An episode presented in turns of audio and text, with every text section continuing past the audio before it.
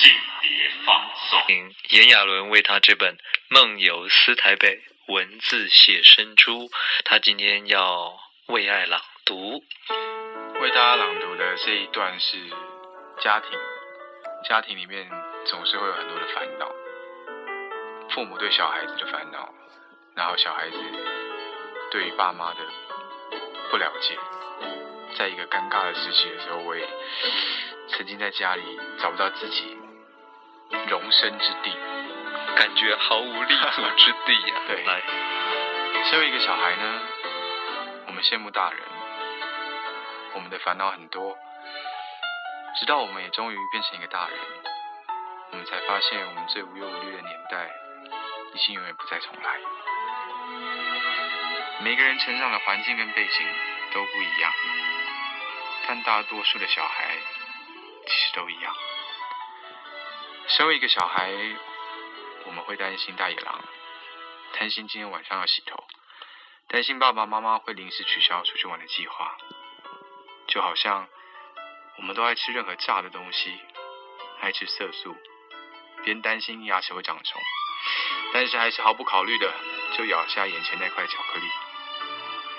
大人从来都不相信我们的烦恼和渴望是那么真心而严肃的。每当大人又断然拒绝我们的时候，我们就会更渴望长大。希望可以做自己的主人，可以像大人那样想做什么就去做什么。虽然我们其实并不知道自己的明天究竟会长什么样子，尤其啊是在吃那一根廉价冰棒跟一只昂贵的哈根达斯，对我们来说其实没有差别的年代，每个小孩都一样。我们就那么懵懂的活着。有时候觉得世界无敌的美好，有时候觉得世界非常悲伤。但不管世界究不管世界究竟是怎么样，也好像只要睡一个下午的午觉，就可以随时重新开始。起码我就是那样的小孩，跟很多小孩都一样的小孩。我一个医生爸爸，一个家庭主妇的妈妈。一个会崇拜哥哥的妹妹，我们一家四口就这么过着。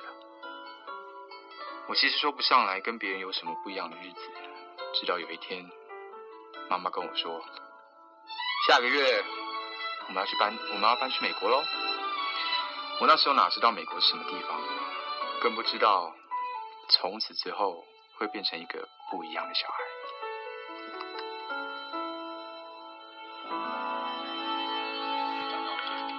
看我们配合的多好，嗯这篇文章就这样结束了。休息一下，马上回来。休息一下，听广告。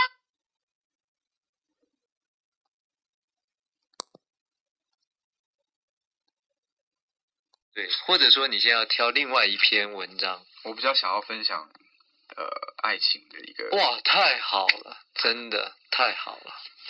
因为爱情呢，现在在这样的一个嗯年代当中吧，是像也还有我现在这个时期的我，嗯，感觉爱情没有那么纯粹，然后也没有那么青涩。大家都知道啊，只要经过了学生时代之后，那个爱情再也不是那么纯粹了，所以只能喝喝写着纯粹的咖啡，就假装蛮纯粹的。好的，记得有一篇，呃，我看一下哦，准备一下，各位，我们要听听炎亚纶呢，他身为这本就是《梦游思台北》这本呃文字写真书，那身为作者自己亲自来读，在 Love 这个篇章里面的最后一篇，嗯，因为我觉得爱情，很多人很懂得怎么去爱，是怎么去追求，是，很少人懂得怎么去说再见。对，你一直记得一个人吗？其实你真正怀念的是你的青春吧，还有你当时的勇敢。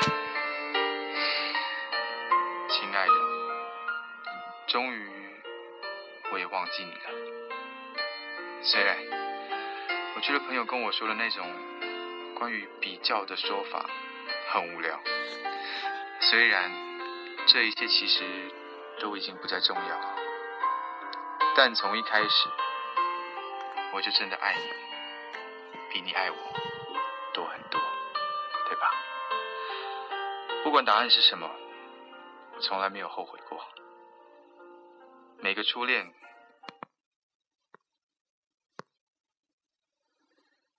都一样珍贵，差别的只是长短，只是你后来想起它的频率，只是你后来花了多少的时间才弄清楚，原来初恋让人最留恋的，并不是一段感情或是一个人，而是我们当时的青涩，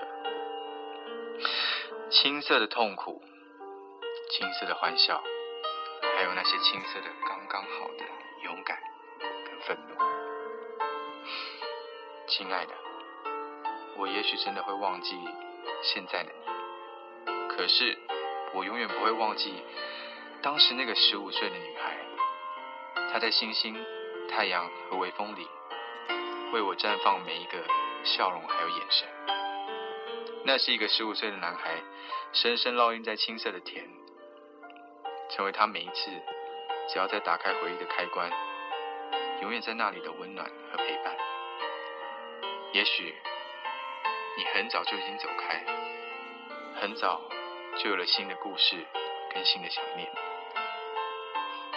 但爱从来就不是交易，更不是两个人嘴巴说好就可以的。曾经在相爱的两个人开始爱的时间。也不会在同一个分秒结束爱的时间，更不会发生在同一个片刻。这个世界本来就没有一场绝对公平的爱情。如果你也曾经一不小心就为对方流下太多的眼泪，那也没关系，因为那些眼泪代表的不只是遗憾，还有你对一份感情的珍惜和真心。你起码没有对不起自己。如果我们从来不肯付出，那我们怎么会有机会知道它究竟是不是一份真爱？如果我们从来不肯为一场爱痛彻心扉，那又怎么可能在每一份爱里完成浴火重生的蜕变？曾经越真的、越美好的，就越痛。也只有星星知道，在星空下，这个看似沉睡的台北城里，有多少的故事正开始着，或者正结束着；有多少人已经睡着，或者还醒着；又或者像我一样，以为自己已经睡着了，却其实还醒着。然后想起这个远方的故事，感觉。却依然近在眼前。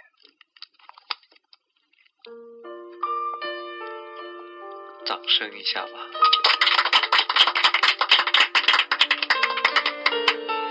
感人呐，真的非常的感人。所以，哎，我们的那个专业的陈同学，为什么为什么之前没有想到说出这个书的时候要顺便把炎亚纶的？的这个朗读的声音记录下来，然后在预购当中当做预购礼。哦，是今天听了那个亚伦，就是跟光宇哥聊之后，才发现他有朗读的才华。真的，他真的有这方面的才华。下次可能真的会考虑。对啊，而且真的不是开玩笑，而且可能还要请那个光宇哥帮忙在旁边配乐。宫崎骏，宫崎骏九十啊，哎，不是真的很很好，很很有感觉。而且我认为一个作者，当他自己要跟大家分享的时候，你看林青霞回来去朗读他自己的书，神采奕奕，跟大家分享说她她是一个什么样的女子。在什么年纪做过什么样的事，你就会觉得哇，这个是很立体的。就我看书，我是可以闭眼睛的。嗯。那我刚刚炎亚纶在在朗读的时候，我也是在音乐声中，我就听着这个炎亚纶在在读的时候，我说哇，这这都都是很有感情。你不是在念别人的事，嗯，你是在讲自己的心境，有一种害羞的感觉，但是又很其实很很很坦诚，对，坦诚又害羞，不好意思，嗯，但是那种那种感觉又还蛮特别的，真的很深刻，朗读自己的故事很很不一样。很不一样，对不对？那十五岁的那个女孩，不知道有没有在听呢？希望她 有听到，对，那她知道你出书了吗？你们还会有我们其实没有联络了，都没有联络？对，因为可能就是缘分就是这么奇妙。你知道，你刚刚讲的真好，就是有时候不是以前的爱多么美好，或多么浓烈，还是多轰轰烈烈，还是怎么样，它就是一种，那是我的青春记忆，那种青涩的感觉，刚刚好。那是我的一部分分享在那个时候。对我如果没有因为这一段，我可能不会现在这么深刻的认识到爱是什么，我也不会有这么丰富的这个记忆，嗯对不对？如果他有听到的话，我要跟他说，谢谢你让我认识爱。嗯，不错。对，听说今天来宣传，然后就告诉我们说，炎亚纶他这本《梦游思台北》文字写真书，恋爱，我们肩并着肩，静静的看着远方一幅叫做幸福的图。幸福的都忘记了，我们也是那幅图的一部分。我喜欢他的声音，我喜欢他会认真听我说话，然后回答我的声音。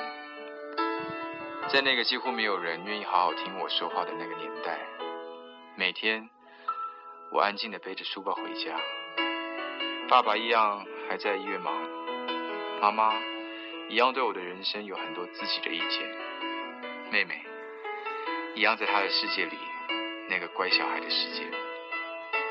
我对那个家唯一最积极的对抗就是沉默，连我自己都不不明白自己是怎么走到这个三加一的个人世界里，而我在那个世界是个让人不开心的异类。